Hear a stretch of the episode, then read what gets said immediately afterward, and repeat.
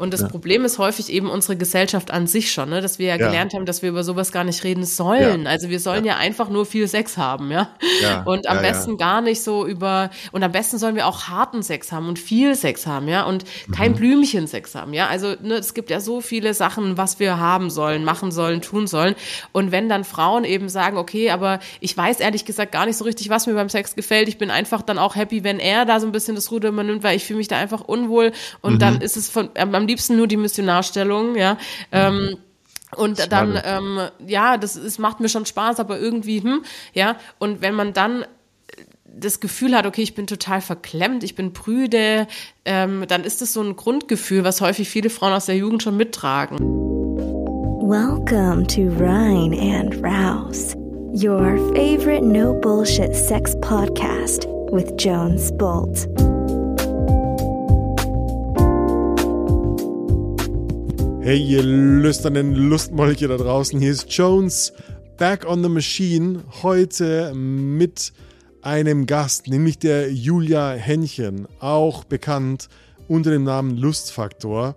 Die ist Familien-, Paar- und Sexualtherapeutin und zertifizierte Sexualpädagogin. Und mit ihr spreche ich heute über Lust und Unlust und über ihr neues Buch Kopf aus, Lust an. Und du kannst dir schon denken, worum es geht. Wir sprechen über die Lust. Liegt die Unlust an der Art, wie man Beziehung führt? Oder was ist die häufigste Story von Sex und oder Lustlosigkeit? Haben Männer keinen Bock? Haben Frauen keinen Bock? Wer hat hier keinen Bock? Was macht mein Bindungstyp mit Lust und Unlust im Verlauf einer Beziehung? Und was kann ich tun, um aus der Lustlosigkeit wieder in ein erfülltes Sexleben zu kommen? Das und vieles mehr lernst du in dieser heutigen Folge. Wenn du keinen Bock mehr hast auf Bücher lesen, dann geh auf reinundraus.com, check unsere Workshop-Termine aus. Es gibt das neue fucking Free Format, nämlich die ganze Woche Level 1 und Level 2. Du kannst dir eins von beiden aussuchen oder die ganze Nummer ziehen. Level 1 lernst du alles über das Thema Kommunikation, Bedürfnisse, Ängste, Grenzen, Kink und was es braucht, um ein erfülltes, geiles Sexleben zu haben. Und wenn du dann Bock hast, nach diesen drei Tagen weiterzugehen, dann kannst du direkt ins Level 2 weitergehen und mehr über die Themen Orgasmus, Orgasmusfähigkeit, Bodywork, De-Armoring lernen. Alles, was dich öffnet zur größten Lust und Befriedigung in Orgasmus und in zwischenmenschlichen Begegnungen. Check diesen Termin aus. Wir sind ohne Werbung schon halb ausverkauft. Deshalb hau in die Tasten, wenn du Interesse hast. Bewirb dich proaktiv und du hast die Chance, einen der heiß begehrten Plätze zu bekommen und im März in Berlin dabei zu sein. In den Workshops findest du auch unsere neue Temple Night, der neue Temple Night Termin in München am 11. Februar. Es wird hot as fuck, auch wenn draußen kalt ist. Und auch da sind die Tickets schon halb weg. Deshalb hau in die Tasten, rein und raus.com für alles weitere. Und jetzt wünsche ich dir viel Spaß mit der heutigen Folge. Bye bye. Hey Julia, willkommen bei Rein und Raus. Hallo, schön, dass ich da sein darf. Cool. Ich freue mich, dass wir uns endlich mal kennenlernen. Ich habe gerade eben schon äh, erzählt, dass also wir sind uns bestimmt die letzten zwei, drei, vier Jahre schon über den Weg gelaufen. Du bist bekannt als Lustfaktor über Instagram, da habe ich dich kennengelernt. Und äh, du hast, du bist ja fleißig am, am, am Bücherschreiben, an Online-Formate kreieren und du hast ein neues Buch draußen. Das heißt, äh, Kopf aus, Lust an. Genau. Und ich habe Lust, über dieses Thema zu reden, weil ich glaube, Lustlosigkeit ähm, ist ein riesiges Thema. Kann ich mir nur vorstellen. Ich habe es oft auch als äh, mit meinen Coaches so Beziehungsdynamiken oder, oder Sexthemen. Und ich will dich gern zum Anfang fragen, Frauen oder Männer, wer hat weniger Bock? Gute Frage. Ähm, also ich würde sagen, dass sich das eigentlich ausgleicht. Ähm, man hat ja oft Aha. den Eindruck, dass es Frauen sind, die weniger Lust haben, aber ich habe schon das Gefühl, dass es auch immer mehr Männer sind. Und wenn ich sage immer mehr, dann klingt es so, als ob das immer mehr Männer werden, die keine Lust haben. Ja. Ähm, ich glaube einfach, es wird mehr sichtbar, dass auch ja. Männer eben keine Lust haben. Ne? Genau. Absolut. Ja, ich meine, wahrscheinlich die Offenheit oder die Kommunikation darüber macht, dass die Dunkelziffer langsam auftaucht und, und du merkst so, oh wow, krass, ja. Auch ja. Männer haben diese Themen. Äh, wie kommst du eigentlich dazu? Wie kommst du über, dazu, über solche Themen zu schreiben? Äh, erzähl doch mal ein bisschen so über deine Herkunft, über deinen Weg. Ja, sehr gern. Also ich habe, ähm, also ich bin so ein bisschen in der Pädagogik gestartet und habe da schon so die ersten Berührungspunkte mit dem Studium gehabt mit dem Thema sexuelle Bildung. Also so ganz klassisch so die Aufklärung in der Schule und mhm. fand es damals schon total spannend. Aber dann hat mein Weg mich erstmal noch mal ein bisschen woanders hingebracht und ich habe eine Therapieausbildung gemacht und bin dann per Zufall so ein bisschen wieder zur sexuellen Bildung gekommen. Also ich war, war sehr lange sehr aktiv bei Viva Con Aqua. Ähm, mhm. Das bin ich jetzt gerade einfach deswegen nicht mehr, weil ich sehr dörflich wohne und da ist es schwierig, ehrlich gesagt. ähm, genau, aber da war ich sehr lange aktiv und war dann auf dem Southside Festival zum Arbeiten und habe dann jemanden kennengelernt von der Pro Familia, die mir dann mhm. da einen Job angeboten hat in der sexuellen Bildung. Und so bin ich dann ähm, auch zur sexuellen Bildung gekommen habe dann wirklich so ganz klassisch ähm, lange Zeit Schulaufklärung gemacht mit SchülerInnen und ähm, habe dann parallel ja meine Therapieausbildung gerade gemacht und hatte dann irgendwie die Idee, ach, eigentlich ist es doch ein Thema, was ich mich vielleicht ähm, oder wo ich mich vielleicht spezialisieren könnte auch drin, mhm. ähm, weil es mir einfach Spaß gemacht hat und ich das Gefühl hatte, hey, ich kann da eigentlich auch gut drüber sprechen, ich habe da keinen keinen Stress mit. Mhm. Ähm, genau, und, und so kam es das dann, dass ich zufälligerweise noch einen Platz bei Ulrich Clement bekommen habe. Mhm. Und ähm, da war ich sehr, sehr happy drüber und habe bei ihm dann lernen dürfen und bei Angelika Eck, wo ich auch sehr ähm, glücklich drüber bin, bei den beiden über Sexualität gelernt haben zu dürfen. Mhm. genau, mhm. und so bin ich dann in die Sexualtherapie gekommen und habe mich dann da einfach seitdem weitergebildet in dem Bereich. Mhm. Genau, das war der Weg. und äh, ich meine, du machst ja äh, online, aber auch physisch vor Ort, wenn ich es richtig verstanden habe, Sexualberatung. Genau. Ähm, begleitest Menschen. Äh, ich kann mir nur vorstellen, dass wahrscheinlich das Thema Lustlosigkeit, Sexlosigkeit eins der häufigsten Stories ist, die an dich herangetragen werden. Genau Oder? so ist es. Ist es so prozentual? was, was ist so dein Alltag? Oh, ähm, gute Frage. Also ich würde schon sagen, dass also die Lustlosigkeit, die übernimmt sehr viel tatsächlich. Also mhm. ähm, ich habe mich auch mal gefragt, warum das bei mir so ist. Also ich weiß, dass es bei KollegInnen auch so ist, aber mhm. bei mir ist schon viel mit dem Thema Lust. Und ich glaube, das kommt einfach durch meinen Instagram-Namen Lustfaktor, ne? Ah, Weil viele da, ja. glaube ich, einfach mit dem schon so das Thema so ein bisschen assoziiert haben. Ähm, genau, und das hat dann irgendwie vor, ich sage jetzt mal so vor zwei Jahren ungefähr hat es angefangen, dass ich gemerkt habe, boah, ich habe gerade eigentlich fast nur noch Fälle zum Thema Lustlosigkeit. Und so mhm. ist es dann auch entstanden, dass ich das Coaching-Programm und das Buch entwickelt habe. Ne? Mhm. Aber um deine Frage nochmal zu beantworten, also ich würde schon sagen, sagen, so 80 Prozent wahrscheinlich. Ja. Wenn nicht sogar mehr. Ähm, weil häufig ist dann auch zum Beispiel, also wenn zum Beispiel das Thema Orgasmusschwierigkeiten oder auch Vaginismus oder so ein ja. Thema ist, dann ist meistens auch eine Lustlosigkeit noch damit, ähm, also auch noch dabei sozusagen. Deswegen, ja, ja, vielleicht sogar über 90 Prozent mit dem Thema, ja. Ja, ja ich denke so, wenn der, wenn sogar schon der Körper Nein sagt, äh, oder so psychosomatische äh, äh, Themen, wo du gar nicht weißt, so, was war zuerst da, die Lustlosigkeit und der Vaginismus oder war der Vaginismus und dann die Lustlosigkeit da. Ähm, kann mir genau. vorstellen, also down the rabbit hole, da könnten wir wahrscheinlich den ganzen Tag drüber reden und wären nicht am Ende. Aber was ist denn so aus deiner Erfahrung die häufigste Geschichte über die Lustlosigkeit? Also, mhm. weißt du, ich, ich, ich habe mich die letzten zwei Stunden mit dem Thema befasst und, und bin so in meine Erinnerungen reingegangen und ich erwische immer wieder einerseits so das Narrativ der unbefriedigten oder der lustlosen Frau, also so die Idee, ähm, äh, vielleicht auch eine pornografische Idee, ja, Frauen haben doch immer Bock auf Sex, warum hast du jetzt keinen Bock auf Sex? Gleichzeitig haben die Männer dieses Stigma, ähm, immer vögeln zu wollen und sind dann beschämt, wenn sie lustlos sind. Ich kann mir nur vorstellen, dass da ziemlich viele Geschichten dran hängen. Hm. Was ist so deine Erfahrung? Welche Story hängt da dran? Also bei mir in der Praxis, und da muss man natürlich jetzt auch mit dem Blick drauf schauen, dass zu mir in die Praxis natürlich Menschen kommen, die äh, dann ein Leidensthema haben. Ne? Also mhm. ähm, Menschen, die sagen, okay, wir haben jetzt vielleicht seit zwei, drei Jahren keinen Sex mehr in der Beziehung ähm, und jetzt wollen wir das aber wirklich verändern und dann kommen die eben in die Praxis. Mhm. Ähm, und die meisten Stories, die ich dazu so höre, sind vor allen Dingen die, dass es häufig gar nicht so das Lustproblem ist, sondern eigentlich das Kommunikationsproblem. Ne? Mhm. Ähm, mhm. Also sprich, dass dass ähm, die Lust zwar schon da ist, aber die ist total verborgen. Also man hat so quasi ähm, um die Lust herum gelebt, ne? Mhm, und mhm. ähm, der Alltag hat das irgendwie, hat die Lust so eingenommen. Ja, also ich mache so ein Beispiel. Es gibt ein Paar, die also die ähm, sind vielleicht seit vier, fünf Jahren zusammen, ähm, arbeiten halt beide, dann kommen die abends heim, sitzen halt ähm, irgendwann auf der Couch, nachdem sie gegessen haben oder haben vielleicht auch auf der Couch gegessen, haben noch was angeguckt und dann ähm, kommt so diese Frage, okay, jetzt noch mal sexuell aktiv werden oder ausruhen. ja? ja? Und ja. da meistens entscheiden sich Menschen dann, und das ist total nachvollziehbar, dafür zu sagen, nee, ich möchte mich jetzt ausruhen. Ich bin total fertig von dieser Woche, das bin total geschafft, weil mhm. den Sex, den ich jetzt haben könnte, der ist jetzt auch nicht so krass, dass es sich lohnt, jetzt nochmal in diese unangenehm, unangenehmen Gefühle von, ey, wie sieht's denn bei dir aus? Hm, ja. Also und ja. das ist häufig so eine Geschichte. Und mhm.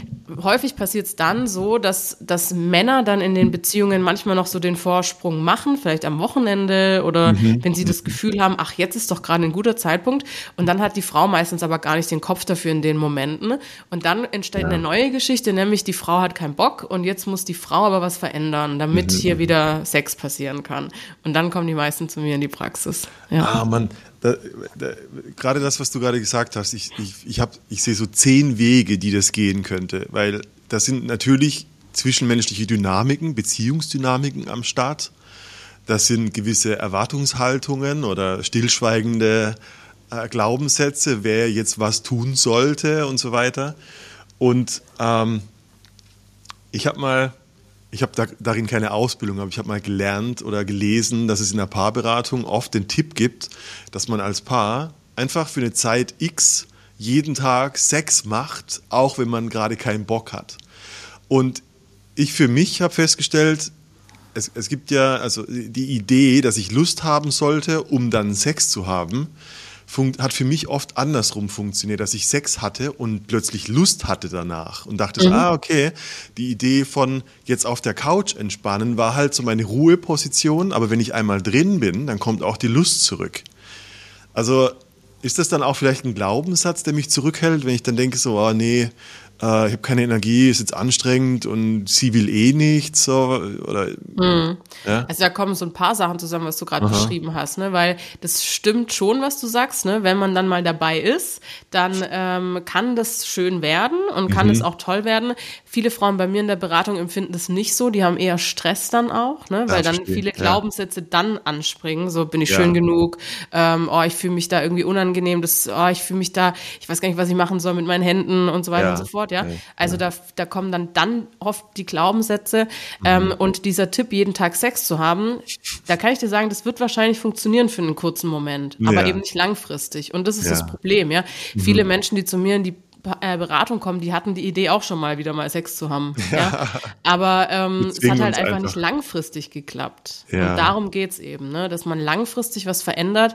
Ähm, also mir ist es total wichtig, egal ob jetzt mit einer Beratung oder in meinem Buch oder auch mit meinem Coaching-Programm, mir ist total mhm. wichtig, dass die Menschen, die zu mir kommen, ähm, ihre eigene Sexualität, ihre Lust verstehen lernen ähm, mhm. verstehen, wie man Lust auch lernen kann und dann auch eine entspannte Haltung zu ihrer Lust und zu ihrem Sex entwickeln können. Mhm. Das ist für mich das A und O. Und dann kann ich, dann kann ich sicher sein, wenn die das geschafft haben, wenn die sich ähm, da eine entspannte Haltung auch angeeignet haben, mhm. äh, dann werden die da auch entspannter draufschauen und dann geht's nicht mehr so sehr darum, wie oft hatten wir diese Woche Sex, sondern wann haben wir mal wieder tollen Sex. Ja, und ja. das ist ein Riesenunterschied.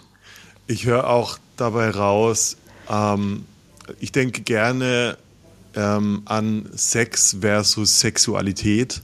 Mhm. Ähm, ich denke mir, dass viele Paare in der, in der Idee hängen, dass sie, ähm, also dass Penetrationssex der Beweis dafür wäre, dass, die, dass der Beziehungssex funktioniert Und ich glaube aber, dass man sich dadurch so diese Verbindung und, und die, die, die, die Lust, die über, übers Bett hinausgeht, also das, was ich als Sexualität bezeichnen würde, irgendwie ersetzt wird oder äh, dass man sagt, oh, wir, hatten, wir hatten keinen Penetrationssex, also hatten wir keine Sexualität.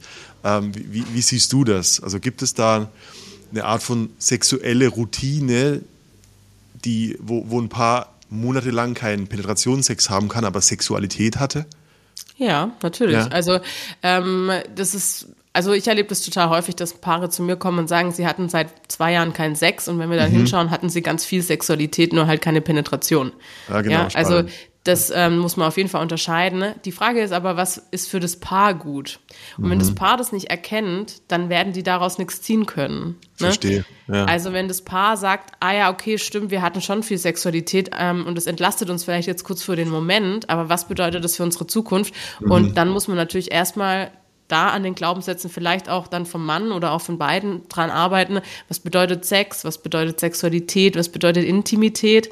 Was mhm. bedeutet Nähe? Für was brauche ich was in meinem Leben? Wer ist dafür verantwortlich, dass mein Bedürfnis an der Stelle gestillt ist? Ja, ja. weil mhm. viele kommen eben auch mit der Vorstellung ähm, in meine Beratung, okay, wir sind in einer Partnerschaft, also ist mein Partner dafür verantwortlich, dass meine Sexualität gestillt ist, was natürlich nicht stimmt. Aber mhm. da mhm. muss man natürlich auch noch mal hinschauen, dann, weil dieser Glaubenssatz, den dürfen wir uns angucken, woher kommt der, ähm, und, und wie können wir den positiv verändern, so dass es für dich stimmig ist, auch in der Partnerschaft Solo-Sex haben zu dürfen, zum Beispiel. Mhm. Ja, also das ist, erlebe ich immer wieder noch, dass das ein ganz großes Tabu in der ähm, Partnerschaft ist. Ne? Ja. Also da, wie du merkst, da kommt total viel zusammen. Ähm, aber genau ja. so geht man dann eigentlich letztendlich auch in der Paarberatung dran und schaut, okay, was bedeutet denn Sex für euch eigentlich?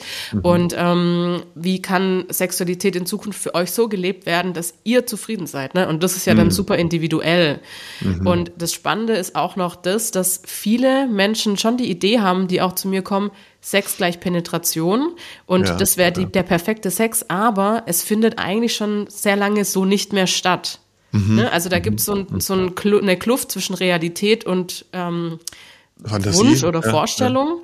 Und ähm, man es lebt so ein bisschen in dieser Wunschvorstellung und es fällt einem total schwer, diese Realität als etwas Schönes anzuerkennen, mhm. ähm, sondern man hat das Gefühl, das ist nicht so viel wert. Ne? Und das ist dann ja. auch nochmal was, wo man dran arbeiten darf, wenn man möchte, ähm, mhm. zu erkennen, okay, welche Qualität hat denn Sexualität auch ohne Penetration beispielsweise. Ne? Mhm. Ja. Mhm. Wie, äh, boah, so viele Fragen, ja. kommen dann, kommen, ich meine, ich habe immer so eine, kleines, eine kleine Herausforderung, ich will es gar nicht Problem nennen, wenn ich, wenn ich so ein paar Beratungsbücher ähm, lese. Ich denke gerade an, an, ich glaube, David Schnarch, äh, ganz bekanntes äh, Paarberatungsbuch zu, zu diesem und ähnlichen Themen, dass, dass Leute mit einer für, für sich nicht funktionierenden Beziehungsform irgendwie eine Lösung suchen für Sexlosigkeit aber nicht drauf kommen, dass vielleicht die Art der Beziehung oder die Art äh, für, also ihres Bindungstyps vielleicht dafür prädestiniert sind, dass sie genau in dieses Problem reinlaufen. Also mhm. wie oft ist es so, dass, dass Leute dann ihren Beziehungstyp in Frage stellen und, und sagen, ja, ich weiß auch nicht, ich wollte nie monogam sein oder gar nicht, ja?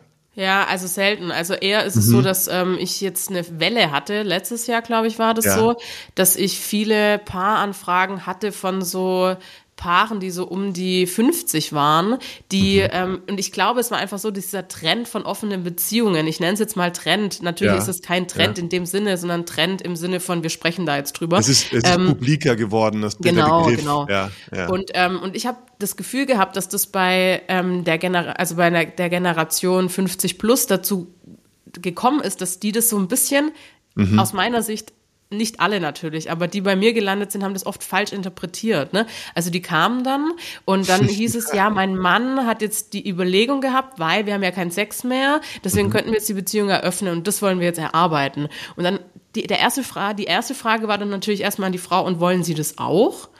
Ähm, ja, also da habe ich jetzt noch nicht so genau drüber nachgedacht. Also naja, nicht so unbedingt. Ne? Und also da gibt, also da sind wir auch ja. wieder bei dem Thema, es ist kein Lustproblem erstmal, sondern ein Kommunikationsproblem, wo wir da ja. haben. Und das habe ich zum Beispiel letztes Jahr ganz häufig ge gemerkt. Aber die Paare, die sonst so zu mir kommen, die haben das meistens für sich schon klar beantwortet, was für eine Art von Beziehung möchte ich leben. Und mhm. weil du jetzt gerade auch das Thema Bindung angesprochen hast, ähm, man muss, ich finde auch, man muss immer ganz genau auf sich erstmal schauen, was für eine Beziehung möchte ich leben, wie fühle ich mich sicher. Ja, also das mhm. ist das große, die große Frage, Sicherheit. Beispielsweise könnte ein Mensch, der eine große Verlustangst hat, ja, mhm. der könnte ähm, sich extrem gut und sicher fühlen in einer in der Ehe, ja, also mhm. diese Sicherheit von einer Ehe äh, könnte dieser Person ganz viel Sicherheit geben. Einer anderen Person, die vielleicht super gut gebunden ist und sagt, ach, also eigentlich brauche ich die Ehe nicht, finde das Konzept vielleicht auch veraltert oder so, ja, ähm, ja. die würde sich da vielleicht gar nicht so wohl drin fühlen. Ne? Ähm, mhm. Und deswegen finde ich, muss man immer auf den Menschen schauen und gucken, was passt für diese Person.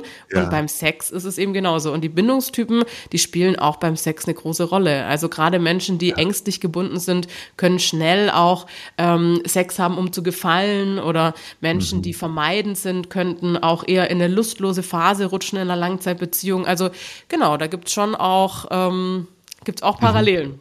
sozusagen. Voll, voll, spannend. Ich meine, ich, ich sehe so ein Bild von, von, einer, äh, von einem ängstlichen Bindungstyp, der oder die vielleicht so zu Beginn eine sehr sexuelle Person sein kann, vielleicht bis zur Ehe, weil die Ehe ist so diese Institution von optimaler Sicherheit, zumindest äh, so intrinsisch.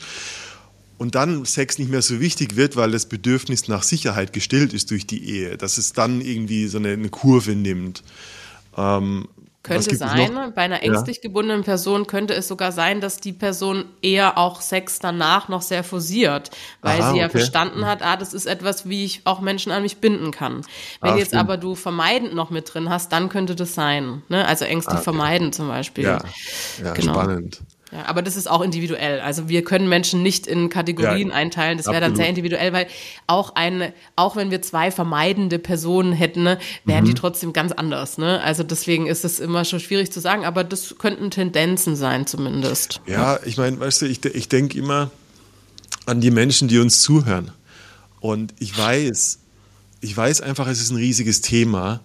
Und ich weiß auch, dass die Menschen das für sich selbst oft als großes Rätsel erleben. Ja. So, da ist, weißt du, da, da ist irgendwas und ich habe einfach keine Macht drüber. Ich weiß nicht, wie es stattfindet. Ich habe aus, aus meinem Leben so, so ein Beispiel, meine, meine längste Beziehung, vier Jahre, etwas mehr als vier Jahre. Und so ab dem zweiten, dritten Jahr, und das ist jetzt, also meine Erfahrung nach ist das so ein da kommt so eine erste Schwelle, wo Sex sich verändert. Meine, das ist nur meine Erfahrung und, und, und mit den Leuten, mit denen ich arbeite. Ähm, da hatte ich morgens im, weißt im Badezimmer so die Idee, boah, ich habe richtig, ich habe Bock auf Sex, ich habe Lust auf Sex. Und wenn meine Partnerin heute Abend nach Hause kommt, dann werde ich sie an mich reißen und dann haben wir leidenschaftlichen Sex. Bis die Person dann nach Hause kam und plötzlich, biu, war, mein, war meine Lust weg. Und ich habe immer gedacht, so, was ist das, was mir da den Stecker zieht? Und ich versuche, also ich versuche gar nicht zu generalisieren, ich versuche nur so eine Spur zu legen, dass jemand drauf kommt, so wie mache ich das oder wie passiert, wie passiert meine Lustlosigkeit? Ja. Gibt, gibt es da für dich eine, eine Kategorisierung oder, oder so die Frage, wie passiert das, dass meine Lust, mein Sex nicht stattfindet, obwohl ich vielleicht sogar davon fantasiere. Mhm.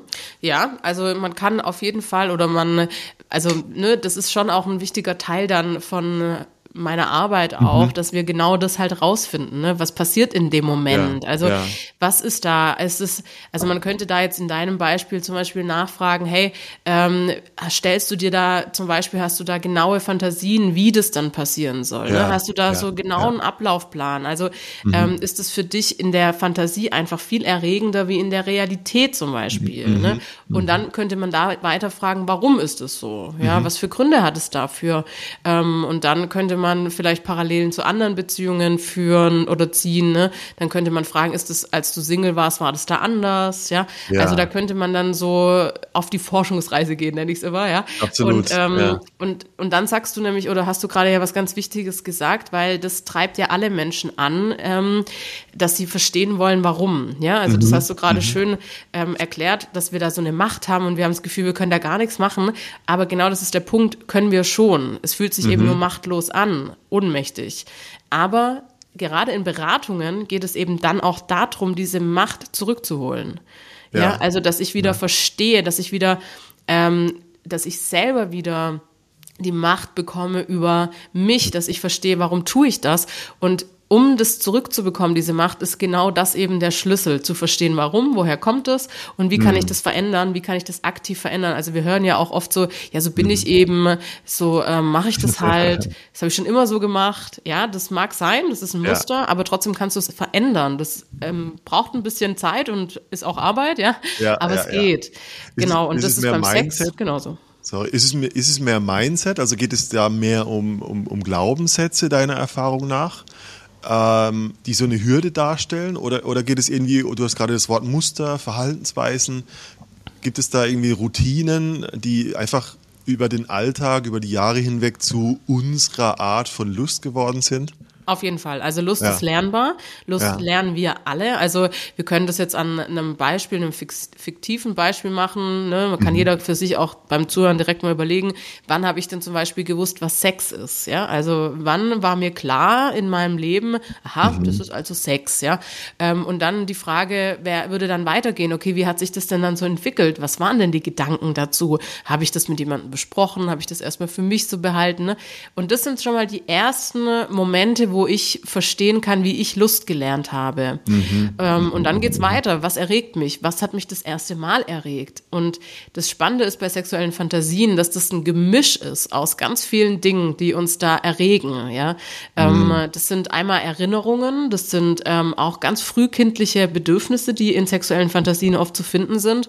Ähm, und ähm, und das gibt uns auch ganz viel Ausschluss eigentlich darüber, was Lust für uns bedeutet. Ja, mhm. also wie können wir ähm, uns erregen? Was ist mhm. sofort ein Lustkiller für uns? Ja, ja. Ähm, und in deinem Beispiel beispielsweise mit deiner Partnerin, Ex-Partnerin, weiß ich, ähm, da könnte es zum Beispiel so sein, dass ein Lustkiller für dich eben der Clash zwischen diese heiße Vorstellung und jetzt kommt halt die Partnerin von der Arbeit heim und ist vielleicht gestresst oder sowas, ja. ja. Also da könnte der Clash sein, so. Mhm. Ähm, genau, und so geht man halt dann auf Forschungsreise so Schritt für Schritt.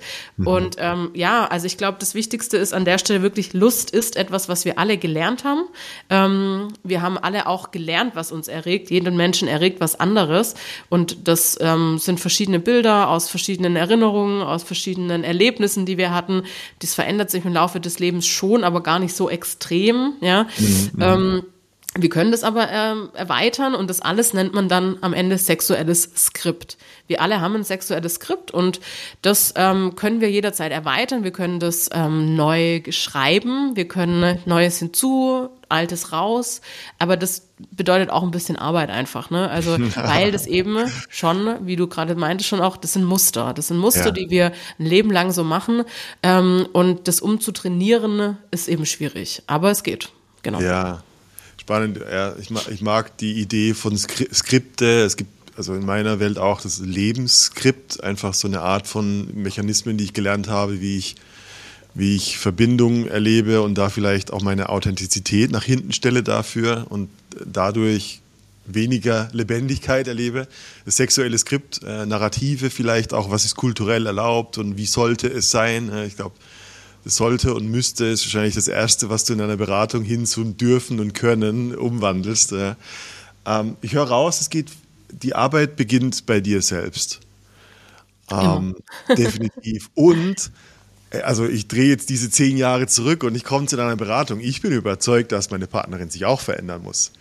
Ich glaube, ja. dass viele Menschen über die Zeit von einer Beziehung irgendwie sagen oder sich überlegen, so, boah, wir waren ja mal sehr sexuell. Oder ich bin ja eigentlich eine sehr sexuelle Person und jetzt ist es drei, vier Jahre später und was ist jetzt?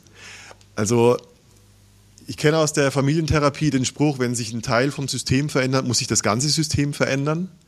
Kann. Inwieweit kommt eine Einzelperson zu dir und die Sexualität funktioniert wieder für die Person, ohne oder dass der Partner, die Partnerin sich mit verändern muss?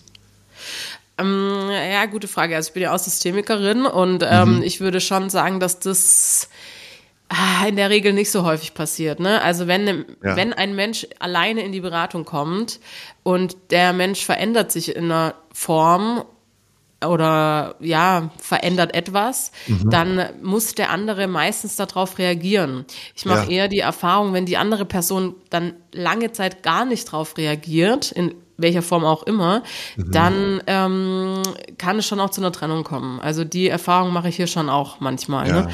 Ja. Ähm, genau, also ich habe viele Anfragen von Frauen, die mir sagen, hey, sie würden so gern zu einer Sexualberatung kommen, weil sie ähm, das Gefühl haben, dass der Partner eben da auch keine Lust hat oder sie wissen, der Partner hat keine Lust und die kommen da nicht weiter, aber der Partner will partout nicht drüber reden. Mhm, ja. Mhm. Und ähm, das ist natürlich total frustrierend und auch super ähm, schwierig auszuhalten. Ne? Aber ich sag immer, komm alleine zu einer Beratung. Ne? Also nimm du deine Lust dann in die Hand, arbeite an deiner Lust und dann können wir auch schauen, ob innerhalb die, dieses Prozesses etwas passiert, dass dein Partner mit einsteigt oder dass du aussteigst. Also ja, ne, das kann eben ja. auch sein. Genau, und das muss man dann eben schauen. Also es passiert schon, aber mhm meine, mein Blick ist schon immer der, wenn eine Person kommt und der Wunsch ist, dass man eigentlich zusammen sein möchte, dass ich dann natürlich auch mit der Person das fokussiere. Ne? Also dass ja. wir auch gucken, okay, wie können wir ähm, deinen Partner, deine Partnerin, und jetzt kommt ein ganz wichtiges Wort, einladen, ja, weil ja. Ähm, du meintest gerade auch zehn Jahre zurück, du hast das Gefühl, auch deine Partnerin ist schuld daran oder muss auch was machen, ja, ähm, mhm. und dann wäre nämlich die wichtige Frage, okay, das mag sein, dass du da recht hast, ja, lass uns mhm. das prüfen und dann ähm, auch mal die und dann aber trotzdem den Blick wieder zu dir, was machst du denn, damit du deine Partnerin einlädst zur Lust? Ja. Ja, ja, dann bist du nämlich wieder bei dir und darfst wieder für dich prüfen, okay, ja, vielleicht war das jetzt, wie die Kommunikation gelaufen ist, auch doch nicht so optimal, ja. ja? Also vielleicht kann man ja, dann wieder so den, den Dreh kriegen oder so mhm. macht man das dann in der Beratung häufig eben, dass man auch schaut, okay, ja, das mag sein, dass die Partnerin, Partnerin da auch natürlich auf jeden Fall einen Teil dazu beiträgt, ja. Äh, mhm. Welchen, den finden wir jetzt mal raus, aber welch, was trägst du dazu bei, dass die andere Person vielleicht auch sich gar nicht ähm, eingeladen fühlen kann oder so. Mm. Ja, also das kann man dann zum Beispiel auch nochmal schauen. Wäre mm. auch nochmal ein Blick drauf oder eine Perspektive. Ich meine, hey, am Ende, die Leute wollen Lust und, und, und wieder Sex oder Sexualität erleben. Da, offensichtlich machen das zwei Menschen zusammen. Das ist ja eine, oder also, mehr. Die, die, äh, im Sinne der Kooperation ist ja ganz schön, wenn sich nur eine Person verändern will, sondern von beiden die Bereitschaft da ist, zu wachsen. Ja. Oder ich glaube, ähm, ich glaube schon, dass beide Menschen die ihren Beitrag erkennen müssen, damit, äh, damit es da irgendwie vorwärts geht oder, oder sich etwas, sich etwas tut. Ähm, Auf ja. jeden Fall, ja. Und ich, und ich mag, der, der, der, was du gesagt hast mit dem Thema Lust ist lernbar. Ähm, das heißt auch für mich, und ich glaube, ich finde es extrem wichtig, dass ich auch mich befrieden kann oder mich belustigen kann, unabhängig von meinem Gegenüber. Egal ob das, also ich, muss das, ich beziehe das gar nicht auf, auf Sex oder, oder, oder Penetration, sondern, sondern generell im Leben. So, ich, ich denke mir, wenn, wenn mein Leben oder mein Alltag mich langweilt oder ankotzt, dann kann es meine Partnerin auch nicht gerade biegen. Und dann ist alles für mich irgendwie unsexy auf eine Art. Ja. Und dann fällt es auf mich zurück, rauszufinden, hey, was sind eigentlich meine Bedürfnisse, oder? Über, den, über die Beziehung hinaus, oder? Wie, wie oft geht es, bist du da so, ich stelle mir so vor, wie so ein, Leute kommen und, und erzählen von ihrer Sexualität und der Rahmen erweitert sich auf ganz viele andere Lebensbereiche. Ja, ja. also Menschen, die zu mir kommen, die haben ähm, das Thema Sexualität als ein Problem und mhm. dann haben wir erstmal aber ganz viele andere Nebenschauplätze, nenne ich es immer, ja. die wir erst so auf dem Weg so ein bisschen beseitigen, anschauen, hinspüren, heilen, ja, also dann gibt es erstmal so ganz viele andere Nebenschauplätze, bis wir wieder zum Thema Sexualität kommen und das macht auch total viel Sinn, weil mhm. Sexualität ist etwas, das ist so ein Teil unserer Identität, ja, mhm. ähm, und, und deswegen macht es auch total viel Sinn, dass wir auch andere Dinge erst für uns nochmal klären müssen, bevor wir uns fallen lassen können, zum Beispiel, mhm. bevor wir uns sicher fühlen können mit einer Person, ja. Ähm, also das passiert eigentlich ständig in der Beratung, dass man erstmal nochmal ganz viele andere Themen auch mit anschaut. Ne? Ja. Also in der Regel kommen die Paare oder die Einzelpersonen, dann fangen wir an, dann besprechen wir, okay, das ist das Problem, dann sprechen wir irgendwie eine Stunde lang über was anderes und dann nochmal, ach, wir haben ja gar nicht so viel über Sex gesprochen heute. Ja, ja. komisch, oder? oder äh, doch? Äh, ja. das ist immer, das beobachte ich auch. So, es, warte mal, um was geht es dir? Ah, du willst lebendiger sein, du willst dich mit dir verbunden fühlen und die Welt genießen und, und äh, Spannend, also wir entgegen deines Buchtitels müssen wir erstmal den Kopf anmachen, bevor wir ihn ausmachen können und dann einfach nur Lust genießen wahrscheinlich. Ja. So dieses mhm. Bewusstwerden oder was, was äh, naja, also das ist so. Mit dem Kopf Auslust an ist es so gemeint. Ne? Ähm, viele Frauen, aber auch Männer sind eben beim Sex sehr im Kopf. Ja, sie grübeln, Absolut, denken ja. drüber nach, über ganz viele Dinge. Und um den Kopf auszuschalten, müssen wir ins Fühlen kommen. Aber wir mhm. dürfen nicht vergessen, dass unser größtes Lustorgan auch unser Gehirn ist. Mhm. Das heißt, wir müssen mhm. uns den Kopf schon genau anschauen, bevor wir ihn ausschalten können auch. Und ähm, das Spannende ist eigentlich, dass bei Frauen, um Lust zu aktivieren, im Kopf tatsächlich was ausgeschalten werden muss und zwar die Amygdala, ähm, das Angstzentrum, damit man sich fallen lassen kann. Ja. ja? also das wurde untersucht und das ist ähm, macht Sinn, ja, finde ich total, ähm, mhm. dass ich mich, da sind wir wieder beim Thema Bindung, dass ich mich sicher fühlen muss in einer Verbindung mhm. äh, zu einem anderen Menschen, um mich fallen lassen zu können. Und das Problem haben ganz viele Frauen, die zu mir in die Beratung kommen, ne? die sagen, okay, ich fühle mich eigentlich also der Sex ist jetzt nicht so, dass ich mich da so gut fühle. Ja. ja. Und das ist dann halt etwas, was wir angehen, um dann eben den Kopf letztendlich auch auszuschalten. Ne? Ja. Ist es dann es ist spannend mit der Amygdala, mit diesem Angstzentrum.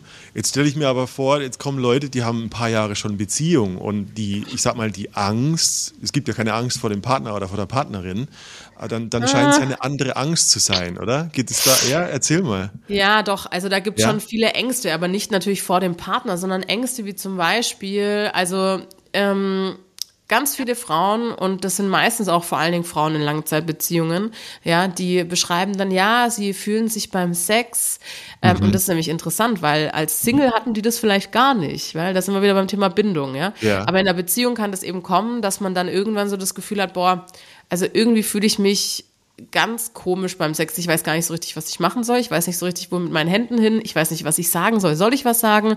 Ähm, ja, also die fangen an zu grübeln über den Körper, über das, über das. Ja, wie sehe ich denn da jetzt aus? Wie rieche ich? Wie schmecke ich? Und das ist häufig etwas, was in einer sicheren Bindung erst so richtig zum Vorschein oft kommt. Ah. Ja. Und ähm, deswegen ist es ein ganz wichtiger Faktor, das anzuschauen. Und das ist oft natürlich mit Glaubenssätzen auch verknüpft. Ne? Also ja, zum Beispiel, ja. ich bin nicht schön genug oder sowas. Ganz viele haben auch so, was sie mir beschreiben, ist, ich habe das Gefühl, mein Partner denkt, ich sei verklemmt. Ja? Mhm, oder ich mhm. habe das Gefühl, mein Partner ist viel erfahrener wie ich und der denkt, was macht die denn da oder so, ja. Mhm. Und der Partner denkt währenddessen, oh scheiße, was soll ich denn da jetzt machen, ja? Also das ist halt ganz spannend, ne? Und das mhm, ist, mhm. das ist das mit der Amygdala auch, ne? Also wenn ich mich eben in so einem Angstzustand befinde, in so einem Wachzustand, so alles abscannen, Kontrolle, ja, ich, ich kontrolliere, wie liege ich da vielleicht auch oder ja. was sage ich, ist es Licht an, ist es Licht aus, welche Musik läuft, ja, also ich kontrolliere alles und bin die ganze Zeit im Kopf und es fällt mir unglaublich schwer, einfach mal loszulassen, ja, und ähm, dann denke ich vielleicht noch über den Einkauf nach, dann denke ich drüber nach, was die Kinder machen müssen, wie man aufräumen muss. Ne, ne, ne, ja. Und mhm das hält mich alles so extrem davon ab, mich fallen zu lassen. Und das ist auch die Amygdala, die da aktiv ist. Wow, Mann. Ich, ich denke mir, das kann doch nicht wahr sein. Aber ist es wohl. Also ich, ich denke mir, es kann nicht wahr sein. Einer, du kannst gleichzeitig in einer Beziehung sein, aber so viele, ich, ich nenne es mal Geheimnisse im Sinne von innere Prozesse, Grübeleien, Unsicherheiten mit, mit dir tragen. Und dann, dann schließt sich der Kreis wieder zum Kommunikationsthema. Oder? Genau. Das, ja. Und was aber da nochmal wichtig ist, ne, weil ähm, ich finde, da ist auch wieder schwierig, weil häufig kriegen die Frauen dann so die Schuld, aber dann mhm. red doch darüber und so weiter und so fort. Männer genau ähm, gleich, ja. Mhm. Was meinst du? Ich glaube, Männer haben das gleiche Thema. Genau. Definitiv. Und das ja. Problem ist häufig eben unsere Gesellschaft an sich schon, ne? dass wir ja, ja. gelernt haben, dass wir über sowas gar nicht reden sollen. Ja. Also wir sollen ja. einfach nur viel Sex haben, ja. Und am besten gar nicht so über, und am besten sollen wir auch harten Sex haben und viel Sex haben, ja. Und kein mhm. Blümchen Sex haben, ja. Also ne, es gibt ja so viele Sachen, was wir haben sollen, machen sollen, tun sollen. Und wenn dann Frauen eben sagen, okay, aber ich weiß ehrlich gesagt gar nicht so richtig, was mir beim Sex gefällt. Ich bin einfach dann auch happy, wenn er da so ein bisschen das Ruder übernimmt, weil ich fühle mich da einfach unwohl und mhm. dann ist es von, am liebsten nur die Missionarstellung, ja. Ähm, mhm. Und dann, ähm, ja, das ist, macht mir schon Spaß, aber irgendwie, hm, ja. Und wenn man dann das Gefühl hat, okay, ich bin total verklemmt, ich bin prüde, ähm, dann ist das so ein Grundgefühl, was häufig viele Frauen aus der Jugend schon mittragen, ne? Ja. Ähm, wo man einfach auch sagen muss, das ist einfach auch so was Gesellschaftliches, weil wenn jemand zu dir sagt, du bist prüde, dann akzeptiert derjenige halt einfach deine Grenzen nicht, ja. Und ja, ähm, ja, das ja, ist eben, ja, da auch nochmal wichtig hinzugucken, dass da halt häufig Frauen dann die Schuld auch auf sich nehmen. Ne? Es ist meine Schuld, dass wir keinen Sex haben. Und es ist ganz schlimm, genau. dieses, dieses Thema Scham und Schuld, wie, wie sich das so durch alle ähm, Interaktion und, und, und Probleme so durchfrisst, meiner Meinung nach. Am Ende ist es für mich ein, ein Schamthema, wenn, wenn ich das Gefühl habe, im Kern nicht okay zu sein, in gewisser Weise, egal ob das mein Körper, meine Art ist. Ähm, und also ja, das sind so die Narrative, wie Sex sein sollte. Ähm, äh, die, ich, die ich auch sehr stark äh, ablehne, able also ich würde sie ablehnen, um dann rauszufinden, was für mich das, die Wahrheit ist. Und gleichzeitig denke ich so, es könnten auch so viele Narrative da sein, was für dich alles möglich sein könnte, wenn du ein freierer Mensch wärst, der oder die nicht irgendwie von ganz subbewussten Schattenthemen und Glaubenssätzen irgendwie so untergraben ist. Mhm. Also da, da ist ja deine, dein authentischer Sex mit drin. Und ich meine, das ist das, woran wir mit, mit unseren Themen und Workshops arbeiten. Ähm, Finde ich super. Ähm, also dass am Ende jetzt auch in, mit deinem Unlustthema so das wieder zum Vorschein kommt. So, warte mal, worum geht's hier? Ja. Äh, dass ich ziemlich viel mit mir selber irgendwie versuche auszumachen, was denn richtig und falsch, gut und schlecht ist. Ja, für um. mich ähm. geht's da am Ende ganz viel auch um eine Entscheidung. Ne? Ich kann mhm. auch die Entscheidung treffen, dass ich einfach ähm, ja nicht unbedingt mich mega frei fühlen möchte in meiner Sexualität und dass ich das gar nicht alles erkunden möchte, sondern dass ich eigentlich happy damit bin, dass mhm. ich einfach gerne regelmäßig mehr Sex hätte und mehr Lust ja. wieder, ja. Das kann auch eine Entscheidung sein. Also ich finde auch da wieder zu sagen, hey, so wie du dich ähm, gut fühlst, das mhm. ist es, aber du musst es für dich entscheiden. Ne? Man kann auch, ähm, ja. keine Ahnung, eine Beratung machen, sich das nur anhören, heimgehen und nichts mitnehmen. Geht auch, ja. ja. Das ist aber immer wichtig, dass die Person das für sich entscheidet, was sie davon raus rauszieht. Das ist für mich immer ähm, das Allerwichtigste, weil es geht eigentlich immer um darum, um Autonomie am Ende des Tages, mhm. ja, und für sich die Entscheidung zu treffen, was man möchte. Und wenn man das macht, mhm. dann, ähm, dann kann man frei sein, glaube ich, ja, wenn man für sich die Entscheidung getroffen hat. Ich, ich, ich ähm, denke so an das Wort Friede. Also wenn ich mich entscheide und damit im Friede bin, dann finde ich super. Ich glaube, ich fände es ganz schlimm, wenn ich, wenn ich stillschweigend einfach hinnehme, dass die Dinge so sind. Dann dann ist es ja eine Art Form von Leid, die sich irgendwie wahrscheinlich abkapselt und, und mich da irgendwie ausschaltet. Und dann ist es schade für den Menschen, meiner Meinung nach. Ja, aber, aber das haben ganz viele Menschen. Ne? Also mhm. das haben ganz, ganz viele Menschen und alle, die zu mir kommen. Ja? Mhm. Mhm. Und ähm, ich glaube, es geht halt eben ganz, ganz vielen Menschen so. Das ja. ist halt eben genau der Punkt, ja, dass sie halt ja. das so, äh, dass sie so leiden, weil wir halt einfach in unserer Gesellschaft auch so viel ähm, Mythen und falsche mhm. Vorstellungen über Sexualität und Beziehungen beigebracht bekommen, mhm. dass man eben denkt, man müsste das stillschweigend ähm, ertragen, ja? ja. Das ist halt das Grundproblem dann an der Stelle wahrscheinlich wieder, ne? Ja. Oh man, ja, es sind ganz schön viele Schichten von also Da ist mein eigenes Leid, also meine Scham, Schuld, die ich mit mir rumtrage. Dann ist das Leid von, von Narrativ, wie Sex sein sollte, müsste. Und dann ist das Leid, dass ich darüber Bescheid weiß und mir bewusst bin, dass es da eine Lücke gibt zwischen dem, was ich erlebe und dem, was ich erleben könnte oder, oder wirklich sein könnte. Ja viel ja, deswegen arbeiten. schreibe ich in meinem Buch auch drüber, dass halt sexuelle Lustlosigkeit auch einfach ein strukturelles Problem ist. Ne? Absolut. Wir ähm, durch die fehlende Aufklärung bringen wir Frauen eben auch bei, lustlos zu werden irgendwann. Mhm. Ja, und ähm, das finde ich halt da einfach an der ganzen Geschichte das auch noch super problematisch, dass Frauen riesig. dann halt wieder die Leidtragenden sind. Ne? Es ist ja. ein riesiges Thema. Ich meine, der Kapitalismus lebt davon, äh, wenn du lustlos bist, dass man dir was verkaufen kann, oder? Also, wo fängst du da an? Ja. ja. Ich habe so eine, eine Frage, so eine Wunderfrage, so eine Feenfrage. Ich stelle mir vor, oh, ich bin lustlos, okay? Aber über Nacht habe ich einen fetten Download bekommen. Ich habe alle deine Inhalte vom Buch, von deinen Workshops, von deinen Online-Formaten verstanden und integriert und würde ab heute Morgen wieder lustvoller leben. Was würde ich tun oder woran würde ich das bemerken, dass sich etwas verändert hat? Was wäre so mhm. das sichtbare, spürbare Element? Also erstmal würde ich verstehen, dass eine Nacht nicht ausreicht. ja, und dass die Wunderfrage an der Stelle meistens nicht so optimal ist, ja, weil ähm, das Allerwichtigste bei dem Thema Lust ist, dass ich etwas mache, was langfristig hält. Ne? Mhm. Ähm, aber woran würde ich es merken, dass ich entspannter mit dem Thema umgehe? Ne? Mhm. Dass ich ähm, dass ich verstanden habe, hey, es geht nicht darum, dass ich jetzt, keine Ahnung, die Woche noch zweimal Sex haben muss, damit meine Beziehung optimal ist, sondern dass es darum geht zu schauen, okay, habe ich diese Woche Lust? Nee aber mhm. nächste Woche vielleicht. Ne? Also, dass es darum geht, dass ich bewusste Entscheidungen für mich, für meinen Körper, für meine Partnerschaft treffe und dass ich dann aber auch offen darüber kommuniziere und sage, du, ich habe jetzt irgendwie die Woche, glaube ich, nicht so mega Bock, kann sich ja noch ändern oder so. Mhm. Aber mir geht's voll gut. Wie geht's dir mit unserer Beziehung zum Beispiel gerade? Mhm. Ja? Ähm, mhm. Also es würde sichtbar sein, dass du entspannter wärst mit dem Thema. Und mhm. das andere wäre, dass du ganz ähm, frei für dich entscheiden kannst, okay, was, was für eine Lust möchte ich eigentlich leben? Wie soll der Sex aussehen? Wie soll mein, meine Lust aussehen? Ja? Ähm, und das ist dann natürlich sehr individuell. Ja? ja. Aber ich glaube, das meiste, was man sehen würde, ist, dass du entspannter wärst mit dem ja. Thema. Jetzt hast du natürlich deine, deine eigene Methode und die, die ist in deinem Buch nachzulesen. Von daher werden wir die nicht verraten. Aber du hast gerade gesagt, das Thema entspannt auf das, äh, das entspannt auf das Thema schauen. Ist das, ist das auch so das, der Kern der Methode oder, oder kannst du so ein Gold Nugget geben, wie Menschen, die jetzt, die jetzt zuhören und sagen, okay, fuck, ja, wie fange ich denn jetzt an? Also gib mir mal einen kleinen Tipp, bevor ich dein Buch lese. Was, was, was kann ich tun? Ja, also ähm, ist es so, ich habe diese Methode aus der Praxis heraus, aus meinem Coaching-Programm eigentlich entwickelt. Also ich habe so ein Coaching-Programm, wo ich Frauen mhm. eben drei Monate ganz intensiv dabei begleite. Hat jetzt gerade auch wieder gestartet ähm, und oder startet jetzt. Gerade ähm, kann man noch dazukommen sozusagen. Mhm. Ähm, und da ging es eben oder da geht es darum, wie kannst du deine Lust auch langfristig aktivieren, weil das ist mir total wichtig, egal ob Beratung, Buch oder Coaching-Programm, ich möchte, wenn jemand mit mir arbeitet, dass die Person, wenn sie möchte, auch ja. wirklich für sich was rausziehen kann. Das ist mir extrem wichtig, ja.